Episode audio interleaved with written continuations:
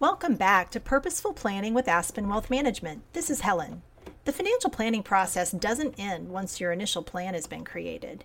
Your plan should generally be reviewed at least once a year to make sure that it's up to date. It's also possible that you'll need to modify your plan due to changes in your personal circumstances or the economy. Here are some of the events that might trigger a review of your financial plan. Your goals or time horizons change. You experience a life changing event such as marriage, the birth of a child, health problems, or a job loss. You have specific or immediate financial planning needs, such as drafting a will, managing a distribution from a retirement account, paying long term care expenses. Your income or expenses substantially increase or decrease. Your portfolio hasn't performed as expected, or you're affected by changes to the economy or tax laws.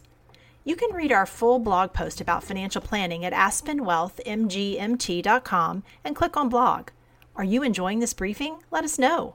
Leave us a review on our Alexa skill. Search Purposeful Planning with Aspen Wealth Management in your Alexa app under Settings, Flash Briefing, then tap Leave a Review. We'll talk to you tomorrow.